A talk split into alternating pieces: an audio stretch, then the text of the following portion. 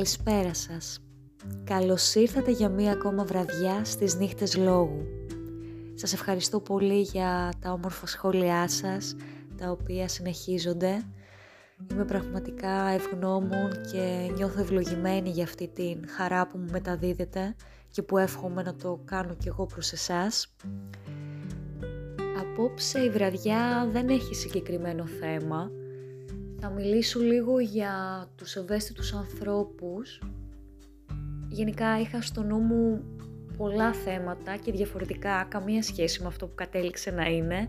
Έχει πλάκα η διαδικασία γιατί με βάζει μια ακόριστη δημιουργικότητα κατά τη διάρκεια της εβδομάδας και σημειώνω πάντοτε καμιά φορά και ξυπνώντας ε, στον ύπνο μου αυτά τα θέματα που θα ήθελα να μοιραστώ και να σχολιάσω μαζί σας.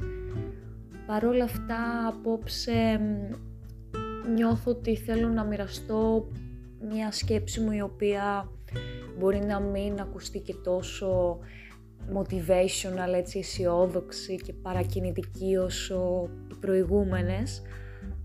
Αλλά νομίζω ότι είναι μέρος αυτού που είμαι και αυτή μου η πτυχή η πιο ευαίσθητη, η πιο ανθρώπινη όχι βέβαια ότι στα προηγούμενα podcast δεν ήμουν ο εαυτός μου, κάθε άλλο. Ίσα ίσα που αισθάνομαι ότι μέσα από αυτές τις ηχογραφήσεις εξερευνώ και εγώ ακόμα καλύτερα το ποια είμαι και το ποια θέλω να είμαι και πραγματικά νιώθω ευγνώμων για όλο αυτό το ταξίδι που έχει ξεκινήσει και που με γεμίζει τόσο πολύ Απλώς αισθάνομαι ότι μέρος της αλήθειας μου είναι να μοιραστώ και κάποια κομμάτια τα οποία μπορεί να είναι πιο σκοτεινά εντός εισαγωγικών, πιο δύσκολα, όμως είναι και αυτή η αλήθεια μου. Σας είπα ότι αγαπάω την αλήθεια και ότι μ' αρέσει να είμαι ειλικρινής απέναντί σας, απέναντι γενικά στους ανθρώπους και απέναντι και στον ίδιο μου τον εαυτό. Οπότε ούσα σε αυτή την πιο ιδιαίτερη στιγμή χρονική που δεν είναι καν στη δική μου περίπτωση δεν κρατάει καν πολύ καιρό. Γενικά έχω το χαρακτηριστικό της κυκλοθυμίας που αυτό και με σώζει αλλά και με ταλαιπωρεί κάποιες στιγμές. Οπότε αυτή τη στιγμή νιώθω ότι βρίσκομαι στην πιο down φάση μου. Όμως νομίζω ότι με αυτόν τον τρόπο ελαφραίνει και για μένα και ίσως σας κάνει να αισθανθείτε κι εσείς καλύτερα με τον εαυτό σας όταν βιώνετε αντίστοιχες καταστάσεις και στιγμές που κάπως δεν είστε τόσο καλά, τόσο στα πάνω σας, αλλά ότι ο κόσμος μπορεί να μην σας χωράει, να μην σας ταιριάζει, να θέλετε να απομονωθείτε, να χαθείτε κάπου μακριά από όλους και από όλα. Για αυτές τις στιγμές θέλω να μιλήσω απόψε και αυτό που παρατηρώ μέσα από τη δική μου οπτική στα πράγματα είναι ότι, ότι η ζωή δεν είναι πάντοτε εύκολη και ενώ είναι μια αλήθεια που όλοι μας την γνωρίζουμε και την αποδεχόμαστε λίγο έως πολύ σε ένα θεωρητικό επίπεδο, στην πράξη όταν αισθανόμαστε πιο ευάλωτοι από κάποιες καταστάσεις, από κάποιους ε, ανθρώπους και εμπειρίες που έχουμε ζήσει με εκείνους, που θυμόμαστε στιγμές, γεγονότα, συμπεριφορές, που ίσως αισθανόμαστε κάποια αδικία και όλα αυτά είναι ένα συνοθήλευμα στο κεφάλι μας, μπορεί να μας κάνουν να αισθανθούμε ότι ναι, είναι η ζωή δύσκολη και το ξέρουμε, και δεν θα έπρεπε κανονικά να μας ρίχνει τόσο πολύ και κάθε φορά εφόσον έχουμε αυτή την επίγνωση και ειδικά ασχολούμαστε και με την αυτοβελτίωσή μας, όμως παρόλα αυτά δεν πάβει να είμαστε άνθρωποι και δεν θα πρέπει να έχουμε ενοχές για τις μαύρες μας στιγμές, ούτε θα πρέπει να τις κρύβουμε από τους γύρω μας και ούτε φυσικά και από τον ίδιο μας τον εαυτό.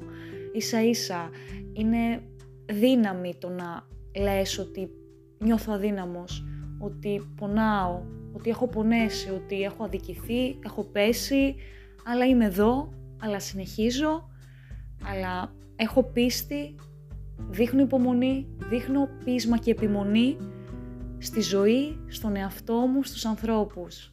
ακόμα και στις στιγμές που χάνεται κάπως η ελπίδα, γιατί σε όλους μας συμβαίνει αυτό και θα ήταν μάταιο να λέμε ότι όλα είναι όμορφα, όλα είναι θετικά, δεν είναι αυτό το κομμάτι που ασχολούμαι και που θέλω να σας μεταδώσω. Δεν υπάρχει η λεγόμενη τοξική θετικότητα, δεν υπάρχει καν σαν ορολογία, είναι οξύμορο και δεν ξέρω πώς έχει καθιερωθεί να λέγεται Εβραίος σε κάποια ίσως άρθρα, δεν υπάρχει αυτό. Η θετικότητα δεν μπορεί να είναι τοξική, δηλαδή τα θετικά, τα όμορφα συναισθήματα δεν μπορούν να είναι τοξικά. Η αντίληψή μας για αυτά μπορεί να την κάνει να είναι έτσι στο κεφάλι μας. Δηλαδή, τι εννοώ, όταν σώνει και καλά προσπαθούμε να πείσουμε τους εαυτούς μας και τους άλλους ότι είμαστε καλά, ότι όλα είναι μια χαρά, ενώ βαθιά μέσα μας κάτι μας τρώει και λέμε δεν είναι κάτι, θα το συνηθίσω, η ζωή είναι έτσι, έχει αδικίες, δεν πειράζει, όλα καλά, όλα ωραία, πάμε, τέλεια. Αρνούμαστε να δούμε ότι δεν είναι όλα τέλεια, ότι κάτι πάει λάθος, κάτι έχει στραβώσει, κάτι δεν είναι αυτό που θέλουμε.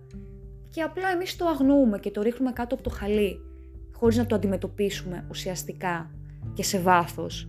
Αυτό που νομίζετε ότι μπορεί να οδηγήσει σε κάποιο αποτέλεσμα, σε κάποια λύση; Επομένως για μένα η παραδοχή της πιο σκοτεινής και δύσκολης πλευράς του εαυτού μας, η αναγνώρισή της καταρχάς, να μην την κρύβουμε από εμάς τους ίδιους και μετέπειτα και από τους άλλους. Σίγουρα δεν είναι ανάγκη να την εκφράζουμε στον κάθε άγνωστο που δεν τον νοιάζει και μπορεί να χαίρεται κιόλας με τη δική μας εντός εισαγωγικών λύπη και δυσκολία. Γιατί δυστυχώς δεν, όσο ρομαντική κι αν είμαι, δεν είμαι και στα σύννεφα, είμαι και ρεαλίστρια εν μέρη, εκεί που χρειάζεται και κατανοώ ότι όλοι οι άνθρωποι δεν έχουν τις ίδιες προθέσεις. Όχι από κακία, από άγνοια. Δική μου θέση πάνω σε αυτό το κομμάτι. Άλλοι μπορεί να το θεωρούν ότι μπορεί να είναι εκφύσεως ή τέλος πάντων είναι κακοί άνθρωποι. Εμένα δεν μου αρέσει να βάζω ταμπέλες στα πράγματα, ούτε να κατηγοριοποιώ και να κρίνω εύκολα. Δεν ξέρω την ιστορία του κάθε ανθρώπου. Παρένθεση αυτό.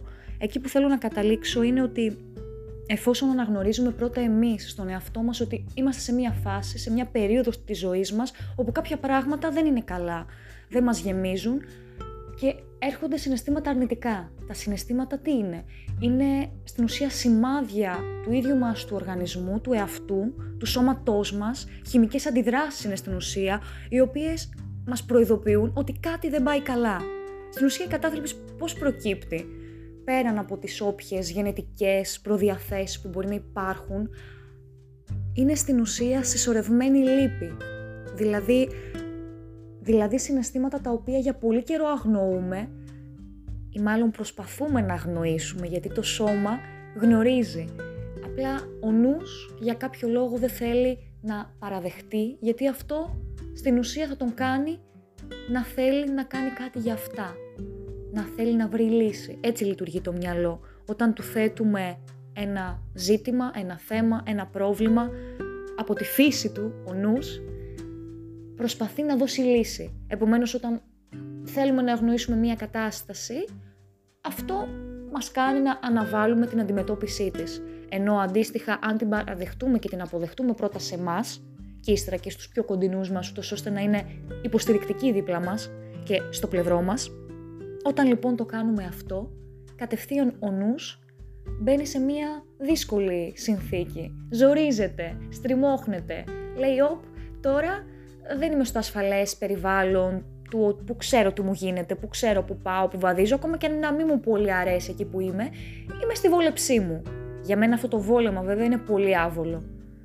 Το προσπάθησα στη ζωή μου να βολευτώ στο βόλεμα των πολλών της κοινωνίας και δεν μου τέριαξε και θα μπορούσα κι εγώ να φλερτάρω επικίνδυνα με τα μονοπάτια της κατάθλιψης. Ευτυχώς ε, νιώθω ότι έχω ένα φύλακα άγγελο κάπου εκεί ψηλά και κάπου εδώ γύρω επίσης στη ζωή μου. Οπότε νιώθω ότι βοηθήθηκα ώστε να το ξεπεράσω και ο φύλακας άγγελος νομίζω ότι είναι και μέσα μου ένα κομμάτι της ψυχής μου, της νόησής μου, το οποίο όσο και αν πέσω δεν με αφήνει να μείνω για πολύ εκεί κάτω. Μου λέει ωραία έπεσες, είσαι στον πάτο, από εδώ και πέρα δεν έχει άλλο, πάμε σιγά σιγά να ανέβουμε. ακόμα και στις πιο ζόρικες στιγμές μου που βρισκόμουν στο χώμα, θα έλεγα ότι ατένιζα και από εκεί ακόμα τα άστρα και πίστευα ότι υπήρχαν. Ίσως αυτό να με έσωζε και να με σώζει. Ίσως και αυτή η κυκλοθυμία που σας λέω, αυτή η εναλλαγή διαθέσεων που μπορεί να είναι κουραστική για κάποιους ή και για μένα την ίδια πολλές φορές, είναι και σωτήρια, γιατί ακριβώς και αυτή μου αποδεικνύει ότι τίποτα δεν κρατάει για πάντα. Αυτό που λέγαμε και στο πρώτο μας podcast, θα περάσει και αυτό.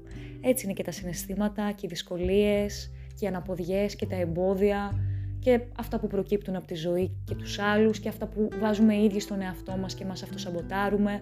Όλα αυτά είναι ένα κουβάρι, ένα πάζλ που αποτελούν τη ζωή και χρειάζεται όλα να τα βιώσουμε, να μην αρνούμαστε τίποτα από αυτά, είναι μέρος της διαδικασίας, μέρος αν θέλετε και της μαγείας και του μυστηρίου της ζωής. Δεν μπορούμε να την κατανοήσουμε ποτέ πλήρως, ούτε να ζούμε σε μία μόνιμη κατάσταση χαράς ή νιρβάνας ή απόλυτης ισορροπίας και ηρεμίας, γαλήνης ή το αντίθετο πάλι, απόλυτου άγχους, ε, θυμού, κακών συναισθημάτων, αρνητικών, γιατί καμία από τις δύο αυτές διαφορετικές και αντίθετες καταστάσεις δεν είναι normal, δεν είναι ανθρώπινη. Ο άνθρωπος είναι ένα συνοθήλευμα αντιφατικών στοιχείων που όλα αυτά μαζί τον κάνουν να είναι αυτό το μοναδικό πλάσμα στη γη το οποίο έχει καταφέρει τόσο πολλά και μπορεί να καταφέρει ακόμα περισσότερα. Έχω πίστη στους ανθρώπους, έχω πίστη στους Έλληνες.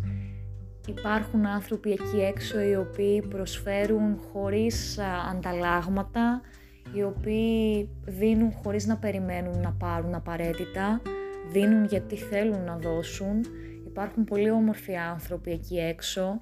Το θέμα είναι να τους παρατηρήσουμε, να εστιάσουμε σε αυτούς, στην ομορφιά που υπάρχει εκεί έξω, στη φύση, στα πλάσματα του Θεού, για όποιον πιστεύει, σε ό,τι πιστεύει, δεν είναι το θέμα μου η θεολογία ή όποιες θρησκείες.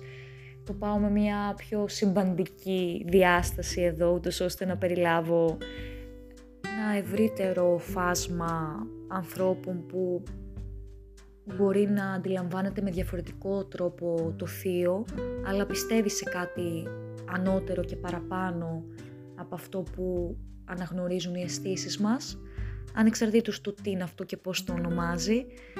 Η αγάπη όλα τα περικλεί και τα περιέχει. Αυτή είναι η ουσία, έτσι κι αλλιώς ε, θεωρώ, στις περισσότερες από τις θρησκείες και τις διαφορετικές κοσμοθεωρίες του κάθε ανθρώπου ή τουλάχιστον αυτή θα έπρεπε να είναι η βάση. Από εκεί και πέρα ο καθένας είναι ελεύθερος να πιστεύει ότι τον εξυπηρετεί και του λειτουργεί καλύτερα για τη ζωή του. Επομένως και για να ολοκληρώσω κάπου εδώ αυτή την ηχογράφηση με ένα όμορφο μήνυμα, είμαστε άνθρωποι, δεν είμαστε μηχανές, δεν χρειάζεται να νιώθουμε τύψεις και ενοχές όταν πέφτουμε, όταν δεν είμαστε πάντα στα καλά μας ή όταν αισθανόμαστε ότι δεν μπορούμε να τα βγάλουμε πέρα μόνοι μας και θέλουμε την υποστήριξη και τη συμπαράσταση των φίλων μας ή ακόμα και κάποιου ψυχολόγου, κάποιου ειδικού πάνω στο όποιο θέμα μας απασχολεί. Δεν πρέπει να ντρεπόμαστε, ίσα ίσα είναι πολύ υγιές να αναγνωρίζεις την αδυναμία σου και να ζητάς βοήθεια γιατί αυτό πραγματικά είναι που θα σε οδηγήσει στο να γίνεις καλά, στο να γίνεις καλύτερος για εσένα και όλο αυτό φυσικά έχει αντίκτυπο στη ζωή σου και στη ζωή των άλλων ανθρώπων. Μη σκέφτεσαι μόνο τον εαυτό σου, σκέψου ότι είσαι το μέρος μιας οικουμενικότητας, μιας ολότητας, όπου κάθε δική σου πράξη μπορεί μακροπρόθεσμα και σε βάθος χωροχρόνου επηρεάσει και τις ζωές άλλων ανθρώπων. Οπότε μην την αψηφάς, έχεις δύναμη, έχεις επιρροή, περισσότεροι από όσοι πιστεύεις ή σε έχουν μάθει να πιστεύεις. Σας ευχαριστώ πολύ που μου κρατήσατε συντροφιά, ήδη νιώθω πολύ πιο όμορφα. Καλό σας βράδυ, αύριο η επόμενη ηχογράφηση σε ένα πιο γιορτινό κλίμα, με το καλό ο νέος χρόνος, με υγεία, να αφήσουμε πίσω μας αυτά που μας πλήγωσαν το προηγούμενο έτος, τα οποία όμως ήταν και μαθήματα, μας έκαναν ανθρώπους διαφορετικούς, πιο ολοκληρωμένους, πιο δυνατούς και η επόμενη χρονιά να μας φέρει όσα η προηγούμενη μας στέρισε. Τα φιλιά μου Καλό σας βράδυ.